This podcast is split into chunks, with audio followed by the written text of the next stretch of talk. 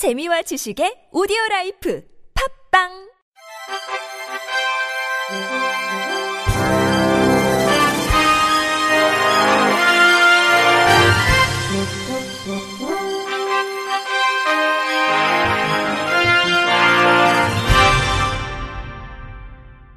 청취자 여러분 안녕하십니까. 3월 21일 목요일 KBIC 뉴스입니다. 대한안마사협회는 지난 18일 오후 한국방송회관 앞에서 불법 마사지 광고 차단 촉구 결의대회를 열고 방송통신심의위원회가 불법 마사지 업소의 온라인 광고와 중개 앱을 차단할 것을 요구했습니다. 협회는 방심위가 이런 불법 마사지 광고를 방조하고 있어 시각장애 안마사의 생존권을 위협받고 있다고 호소했습니다. 이들은 방심위는 불법 마사지 업소를 홍보하는 앱 마사지 정보통과 하이타이를 처단해야 한다며 무분별한 불법 광고로 맹인안마가 죽어간다고 지적했습니다. 이어 방심위의 탁상 행정으로 맹인의 밥줄이 끊어지고 있다며 정부가 합법을 지켜주지 않고 불법을 보호하는 형국이라고 목소리를 높였습니다.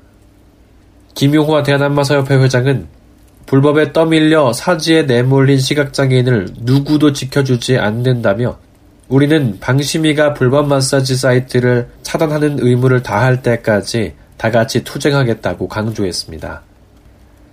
한국시각장애인연합회가 다음 달 2일부터 5일까지 나흘간 이룸센터에서 제4회 시각장애인 편의시설 전문가 교육을 개최합니다. 이번 교육은 한시련 산하 17개 시도지부와 산하기관 직원을 대상으로 지역별 편의시설 전문가를 양성하고 올바른 편의시설 설치 지침을 공유하기 위해 마련됐습니다. 교육 내용은 시각장애인 보행 관련 전문가의 외부 강의, 시각장애인 편의시설의 종류별 기능 소개와 점검 방법 강의 등 이론 교육, 공공건물 6개소에 내방해 직접 조사해보는 현장 교육 및 실습으로 구성됐습니다. 교육 수료생은 시험을 통해서 모니터링 요원으로 선발하고 전국의 공공건물 모니터링을 실시할 계획입니다.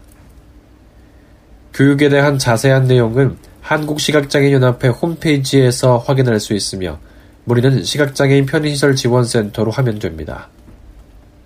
롯데백화점 잠실점이 파트너사 직원의 피로를 풀어주고자 마사지숍 라이케어 룸을 연다고 밝혔습니다.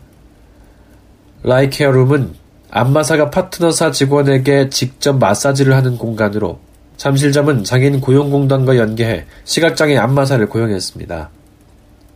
라이케어룸은 직원들이 1회에 30분간 하루 5명에서 10명이 사용할 수 있도록 운영되며 헬스키퍼들의 주휴와 공휴일을 제외하고 한 달에 약 200명 정도가 안마를 받을 예정입니다.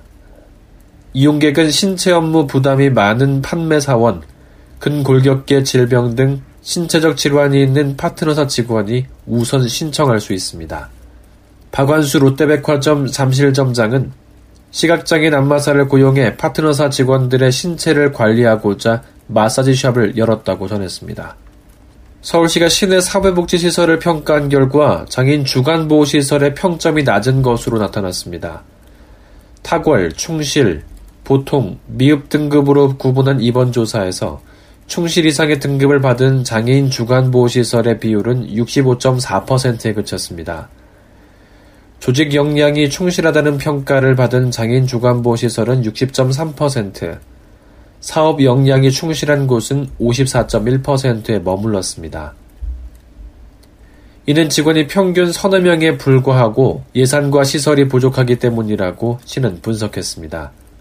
이번 평가 결과는 시립사회복지시설 위탁제 선정심사에 반영되며 미흡으로 평가된 시설은 사후 품질 향상 지원 상담을 받아야 합니다. 황지영 서울시 복지정책실장은 사회복지시설의 공공성을 강화하고 사회복지 현장의 질적 성장을 이끌어 시민 삶의 질 향상에 기여하겠다고 말했습니다.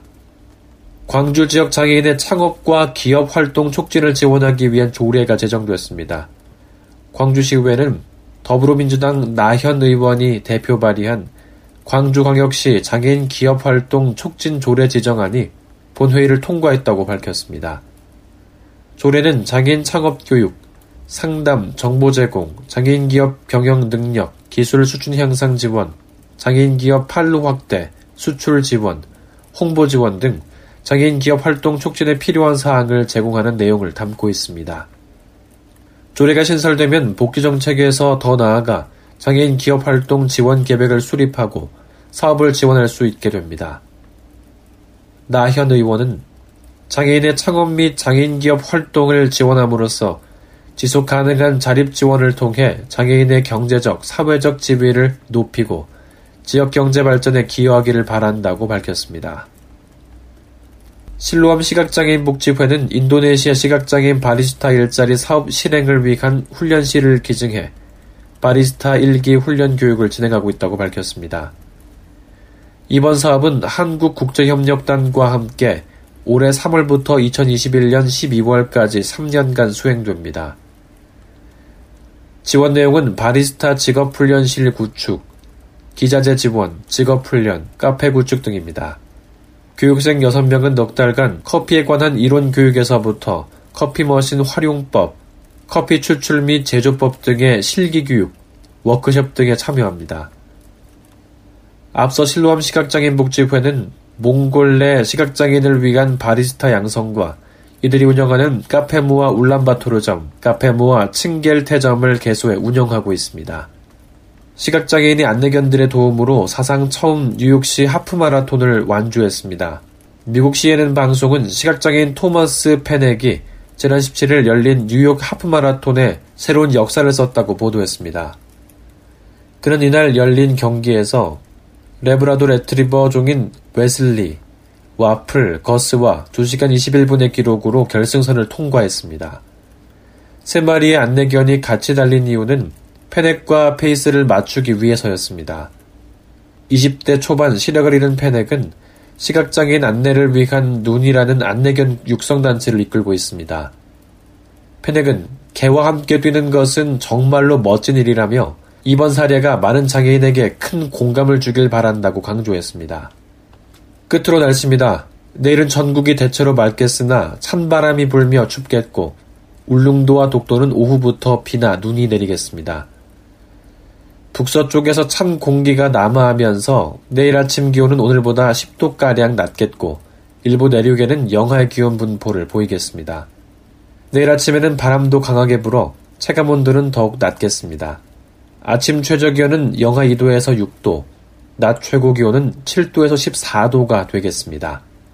이상으로 3월 21일 목요일 KBIC 뉴스를 마칩니다. 지금까지 제작의 안재영, 진행의 이창훈이었습니다.